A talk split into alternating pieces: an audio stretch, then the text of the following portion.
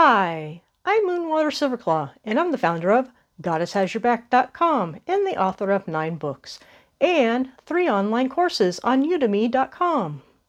In today's episode, we're going to talk about how witches handle conflict between people of different elements. Recently, two friends, a couple, had an argument. I realized that both of them were of different elements. This made the argument more intense. I have three insights for you. The first insight is realize that people have different tendencies based on the elements. My friends, the couple, Sam and Angela, got into an argument over a pen. Angela said to Sam, Where's my white pen? And that started the argument. Now, Angela is based in the earth element.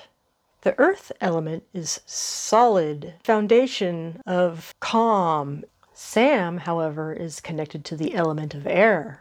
And Angela got surprised when Sam got all upset. The element of air is connected to intellect and thoughts. When Sam heard Angela complaining about that he didn't return her pen, he was hit with lightning bolts of thoughts. You see, Sam is so careful not to hurt anyone that he went immediately from her complaint about the pen to I can't be hurting anybody, especially Angela. And he had memories of his abusive parent. He strived to grow up to be opposite of that abusive parent, which means he's extra careful not to hurt anyone and to be respectful. Angela, being in her solid foundation of the earth element, only thought of one thing. She wanted her pen back. It was a special pen, and it means something to her. On the other hand, in his air element, Sam had a tornado of thoughts and related pain. So this example helps us realize that different people are connected with different elements, and each element leads to certain tendencies.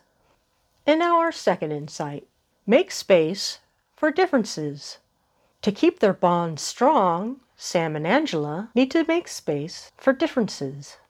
Now, this is all part of loving and kind communication. Sam, when he feels triggered, could say, I need to sit down, I need to ground, since he's connected to air with the tornado of thoughts. Also being supportive. At the same time, Angela might strategically choose to talk about certain things at certain times. And she may suggest that they take a seat for a while. The idea is to acknowledge the differences and make space for them. The point is to support the bond that they have with each other. And now the third insight ask the gods for calm and peace in the middle of differences.